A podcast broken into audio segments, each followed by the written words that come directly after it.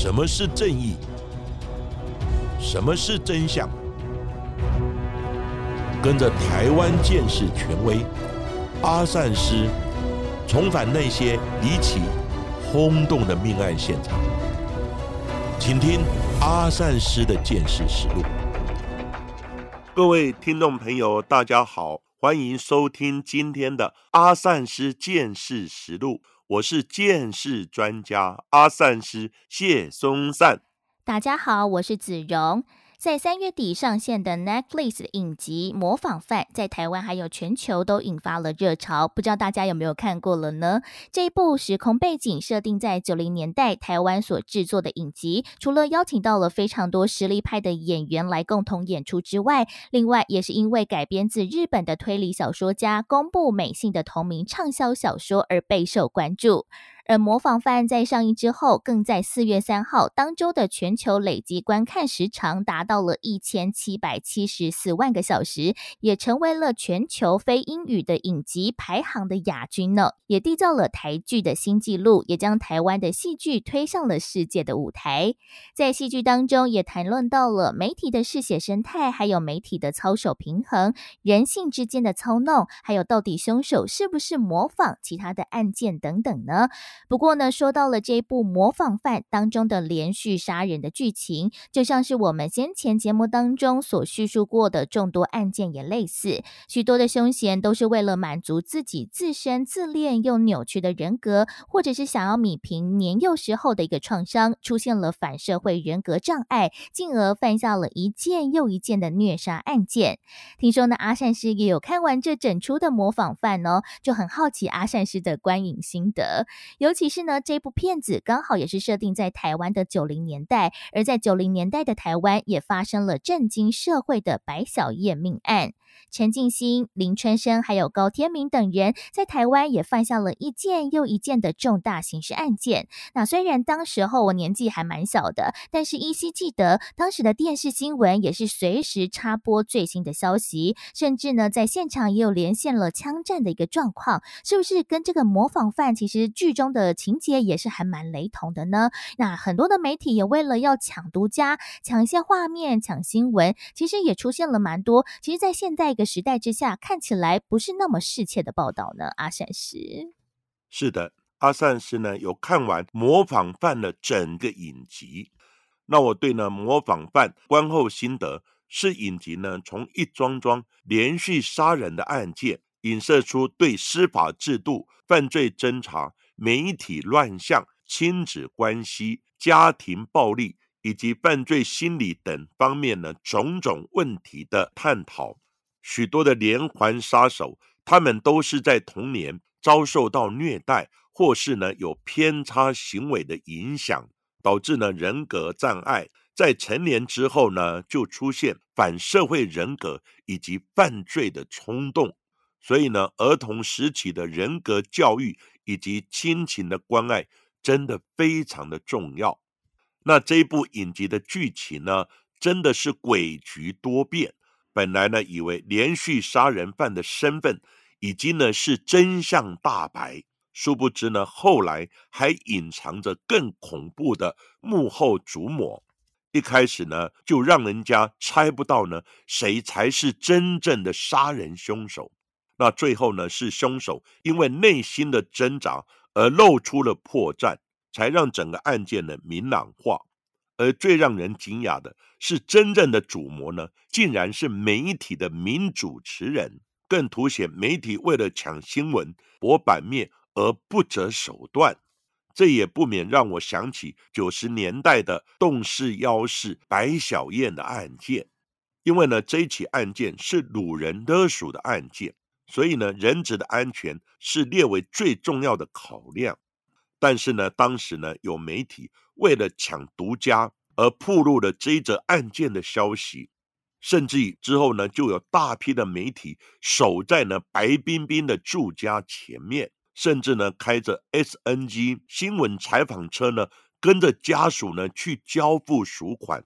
当然，最后呢，陈进兴等人呢，并没有出现来拿钱，而导致呢白小燕被撕票杀害。弃尸在新庄的中港大排。那在侦查的过程之中，白冰冰呢声泪俱下的在媒体前面呼吁以及求救，请大家一起来帮助营救白小燕。那一幕呢，也让社会大众心痛万分，印象深刻。随后呢，陈进兴、高天敏以及林春生等人呢，在逃窜的期间，也陆续犯下方宝芳整形外科的命案。那在逃窜的时候呢，也多次跟警方呢发生枪战，例如在五常街的警匪枪战，以及石牌路缉捕高天明的警匪枪战。那最后呢，陈建新也在北投呢行义路挟持南非武官这些案件，新闻媒体呢都在现场连线，甚至于呢跟着警方呢冲锋陷阵。那在陈进兴挟持南非武官的现场呢，也连线呢访问陈进兴，当时呢也造成社会新闻的轰动，不过呢也造成许多新闻报道的媒体乱象。而在今天的节目当中，也来跟大家谈谈一样发生在台湾的连续杀人案件，也就是台湾第一起连环性侵杀人案——台北之狼张正义案。根据美国联邦调查局 FBI 二零零五年关于连续杀人研讨会所出版的刊物当中，也表示，连续犯罪者可能依照所处的环境、容易受到攻击的程度，还有涉及特殊性，包含了像是种族、性别、年龄等等的偏好来挑选被害者。而在这一起民国七十七年的台北之狼案件当中，在台北市一个月之内连续发生了三起性侵杀人的案件，死者都是五。厅或者是酒店的小姐，共通点是上了计程车之后失联，最后横尸街头。那警方也根据着犯案的手法研判，应该是同一人所为，所以特别成立了台北之狼专案小组来缉凶。而到底凶手是为何如此大胆的犯案？而在当时监视器不普及的年代，那这名凶手又是如何抓到的呢？阿闪石，是的。当时呢，台北之朗的案件就发生在阿善师服务的台北市。那歹徒呢弃置尸体的现场勘查财政，阿善师也都有参与。因为呢连续发生三起杀人弃尸的案件，所以呢当时破案的压力当然很大。只是因为当时科技不进步，也缺乏见识比对的档案资料，再加上当时街头的摄录影机并不普及。所以呢，案件一直无法突破，而歹徒呢才有机会连续犯案。当然呢，破案的压力也增加了许多。那台北之朗的案件有一件呢，是民国七十七年十二月十三日凌晨三点半的时候，在台北市金华街青年活动中心的门口，有民众发现一具近乎呢全裸的女性的尸体，吓得马上报警。那警方呢？获报之后也赶到现场，围起封锁线以及指挥交通。那法医到场之后，也直接在马路上验尸。但是呢，因为沉尸的地点就在台北市的交通要道旁边，又紧邻着金华女中，只要呢学生从学校的走廊往下看，就会看到沉尸的现场。但也吸引了许多好奇的学生在墙上围观。所以呢，警方不得不在尸体上盖上白布，以防呢吓到路过的民众以及呢学校的学生。根据初步的研判，死者是被勒毙之后再遭弃尸的，所以呢，沉尸的地点并不是案发的第一现场。警方呢表示，死者身上有多处的擦伤痕迹，也有滚动的痕迹，而在尸体附近也发现有两片断裂的玉镯。根据法医的研判，死者年龄大约是二十五到三十岁之间。他有遭到性侵，然后杀害，最后呢被抛尸路边。那到底凶手是谁，会对被害者如此的恶劣对待呢？其实这起案件已经是将近一个月来的第三起性侵、杀人、弃尸的案件了。在同年的十一月十五号，有一名何姓女子遭到杀害之后，也被抛尸在中山区的德惠街。而在十二月二号，李姓女子也遭到了性侵、劫财、夺命，沉尸在中山区的民生东路。再加上了金华国中的这一起案件，三处的弃尸地点距离仅仅不到五公里，也成为了台湾治安史上第一起的连续性侵命案。也为了要气凶，警方特别成立了台北之狼的专案小组。根据警方表示，三起案件的陈尸地点都不是犯罪的第一现场，尸体附近遭丢弃的皮包内的化妆品、证件、杂物散落一地，但是都没有现金，而犯案的手法雷同，警方也研判是同一人所为。而时任的中山分局的刑事组长侯友谊，他在出席专案会议时候分析，三个女子都是在搭乘计程车之后失去音讯，所以研判歹徒可能就是计程车司机，他们应该都是在计程车之内惨遭杀害的。此外，被害的女子个个妆容完整，服装也光鲜亮丽，身上也都有酒精的反应，可能是在酒店或者是舞厅上班的小姐。虽然三起案件都锁定同一个人办案，也大致掌握被害者的资讯，但是在民国七十七年监视器并不普及的年代，在弃尸现场能采集到基证也不是很多，在证据不足之下，也让警方对这个案件也毫无头绪。再加上当年中山区的夜生活非常的热闹，灯红酒绿。纸醉金迷，酒店、舞厅等八大行业到处林立，打扮娇艳的女子来往各个店家之间，门外更是排满一辆辆的计程车等待接客。但是计程车排班不像现在比较有制度，以及有车队的管理，司机之间也互相都不认识。那凶手到底是谁？要从哪里去找呢？短短不到一个月的时间，在繁华的台北市街头，接连发生了三件女子遭到人勒毙弃尸的案件。新闻当时一播出，也造成了广大女性朋友人心惶惶，不知道下一个被害者会是谁，人人自危。一夕之间，台北之狼、计程车之狼就变成令人闻之色变的代名词。但是在还没有抓到凶手的状况之下，警方也备受压力，只能透过媒体提醒夜归的女子要结伴同行，小心自身的安全，也留意路上的可疑人物。还记得当时有流行过这么一句话：“老公要顾，小孩要顾，但是自己的清白、自己的生命更要顾。”甚至女警队也加开了女子防身术，来亲自示范遭到歹徒攻击时该如何自保。不过，当务之急还是必须得尽快逮到这一名狡诈的台北之狼。在早期，警方办案并没有太多科技和监视器的辅助，多半靠的都是县民和人脉提供的线索。而在基证不足的情况之下，侦查人员也只能用土法炼钢的方式，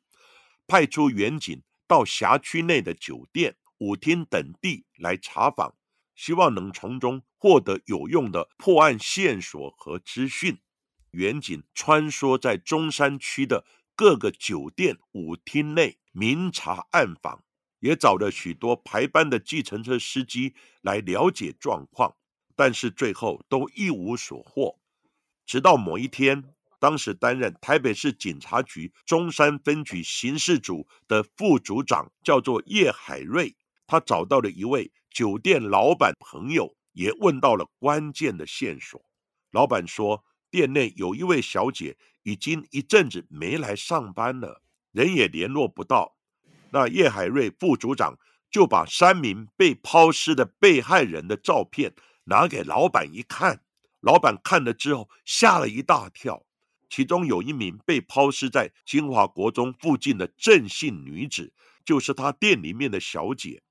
而且老板说，他有个习惯，就是小姐在搭车离开酒店的时候，他都会帮忙记下车号，抄在纸上。那这一名郑姓小姐最后离开酒店的时候，她也有抄下车牌的号码。前两天呢，她才将写有车牌的纸张丢到垃圾桶去了。只要找到车牌的号码，案件也就露出了破案的曙光。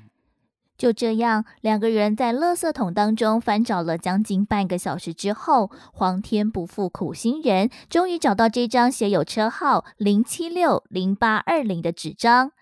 叶海瑞副组长马上就在当天晚上的专案会议当中提报，也让警方士气大振。专案小组马上将这一组车牌通传到了所有警察单位，务必留意挂有这个车牌的计程车。另外，也透过计程车查出了这名车号的车主是在台北县一名张姓计程车司机所有。但是，计程车司机表示，前一阵子他有报案说车牌在自己住家附近遭窃，也让原本掌握到的线索看似又断了线。不过，专案小组深入访查得知，张姓司机有一名二十六岁的儿子，叫做张正义，平常就喜欢跑舞厅，而且当时失业，行踪又不明，所以警方怀疑张正义可能就是这一名连续的性侵杀人魔。在此同时。刚好有一位员警发现了这一台挂有零七六零八二零车牌的计程车的踪迹，出现在长安东路要上新山高架桥的路段，刚好被当时中正一派出所的叶姓员警发现了这一辆计程车的行踪，他马上就小心翼翼地跟了上去。员警尾随这一辆计程车来到了北平东路的路上。就是维纳斯舞厅的门口，计程车在舞厅前面准备要排班，等着载客。远警看见，机不可失，两名远警随即冲了上去逮人。另外，埋伏在一旁的刑警也一起围了上来，顺利将人逮捕。那这一名开着计程车的人，正是失窃车牌失主的儿子，叫做张正义。在逮捕过程。张正义他没有任何的反抗，只是恶狠狠地瞪着抓捕他的远景。那落网之后的张正义，他坦诚了偷了爸爸计程车营业的车牌，另外呢再租一台蓝色福特全雷打的轿车，挂上了计程车的车牌，并加装车顶灯、里程表，伪装成为一般的计程车来犯案。他原本以为这样做就不会被抓到。因为即使警方掌握了车牌号码，也只会查到爸爸已经挂失的车牌，并不会查到他的身上。根据警方调查，张正义最主要的犯案动机是因为缺钱，没有工作又爱跑舞厅的他，在没钱的状况之下，想到了这一个劫财杀人的计划。张正义开着伪装的计程车来到了中山区酒店，招揽有醉意的小姐搭车。因为他们喝醉，意识比较模糊，比较好下手。加上了酒店或舞厅的小姐出手相对阔绰，也会有比较多现金，身上的项链、戒指等财物也比较多，也成为了他挑选犯案的对象。等被害人醉醺醺的上车之后，张正义就把他们载到人车较为稀少的地方，假借着轮胎爆胎要修理的名义，在下车之后就走到后车厢，拿出了从建筑工地捡来的尼龙绳，捆绑被害人的双手还有脖子。如果被害人反抗，张正义就会拿出藏在后座车旁边的水果刀来恐吓。之后不仅性侵劫财，还洗劫财物，甚至勒毙对方。扒光了衣物，最后随机抛尸在台北的街头。令人震惊的是，张正义还向警方坦言，除了近期三名的被害者之外，他还在前一年十一月以及十二月，还有当年十月份，另外也用类似的手法杀害、洗劫了三名的女性。而且他还向警方说：“好险，警察早一步找到了他，不然他身上……”只剩下五十块的现金，他正开着车子要到酒店门口来排班，就是要物色下一个杀害的对象。也好险，警方及时的逮到了他，避免下一起悲剧案件的发生。根据警方的调查，张正义他只是国小毕业，并没有稳定的工作，平时就打打零工过生活。父亲平日。就是开计程车为业，不过当时因为父亲生病在家，他就动起歪脑筋，先窃取爸爸的计程车的车牌，另外租了一辆车来营业。平时他就以计程车为家，开着车子在台北市绕呀绕着，有客人就在，能赚多少钱就赚，没钱的话他就用抢的。他专门挑在八大行业上班的小姐来当做下手的目标。不过，当警方问他：“你劫财劫色就算了，为何要夺取他们的性命？”那张正义也非常冰冷的回答说：“我杀人只是为了要灭口。”面无表情的冷血行径，就连警方都觉得毛骨悚然。警方侦讯之后，将张正义依杀人等罪嫌移送台北定检署复讯。对于犯行，他始终毫无悔意。而在当年的强奸杀人是唯一死刑，因为张建义的犯罪罪证确凿，检察官很快就起诉，并且依连续强盗杀人罪向法院求处死刑。隔年的十月，法官就判处死刑定验。而在当时，为了要弭平社会大众的不安及愤怒，采取速审速决。在判刑定验的八天之后，民国七十八年的十月十五号，张正义就在台北监狱枪决伏法，结束他罪恶的一生。台北之狼张正义连续的强盗、强奸以及杀人案件，是发生在民国七十七年。在那个年代，社会正是经济起飞的时候。所谓台湾前烟角木，相对的八大行业也生意兴隆，灯红酒绿，纸醉金迷。不过那个时候也是台湾治安最混乱的年代，曾经有人说走路都会踢到墙，随时都有可能会发生枪战。再加上那个时候根本很少有监视器，那监视及侦查的科技也不进步。所以呢，警察在短时间之内也无法破案，因此案件才会有机会连续的发生。那我们跟现今的治安状况呢来对比，现在的科技水准进步了，街头的监视器到处林立，手机也可以定位追踪，监视的水准也进步了许多。那指纹及 DNA 等档案也建制非常的完备。所以呢，只要案件一发生，警方呢都能很快的迅速侦破，因此歹徒根本不可能再连续的犯罪。但是，虽然目前治安稳定了不少，不过呢，阿三是要提醒：防人之心不可无，在搭计程车或与陌生人接触的时候，就要提高警觉，就要提防一点。如发现有任何异状，就要设法脱离。或报案求助。不过，在当时台北之狼尚未逮捕之前，所有的女性人人自危。尤其是当时警方推测凶手是以计程车作为犯案工具时，也让夜归的女性格外的紧张，也不敢独自搭乘计程车。不过，为了要保障乘客的乘车安全，也根据现行的计程车驾驶人职业登记管理办法规定，想要取得计程车驾驶人的职业登记证，必须要符合一定的资格还有条件。也想要请问阿善师，那曾经有过案底的人可以开计程车吗？想要取得计程车驾驶人职业登记证，除了必须先要有职业驾照才可以考取之外，根据《道路交通管理处罚条例》第三十七条的规定，曾犯下下列各罪之一，经有罪判决确定，或曾依减速流氓条例裁定因为交付感训确定者，不得办理计程车驾驶人职业登记。其中包括故意杀人、故意重伤、抢劫、强盗、恐吓取财、掳人勒赎、性侵害犯罪。毒品等罪，过去司机只要犯下刑案的重罪，就会依法吊照终身禁止营业。但是，一百零八年开始法规有松绑，未来小黄的问讲，如果犯了重罪，十二年内未再犯者就可以重新执业。那交通部也表示，根据研究的数据显示，驾驶在出狱之后，十二年的再犯率。可以降为到万分之一到万分之三左右。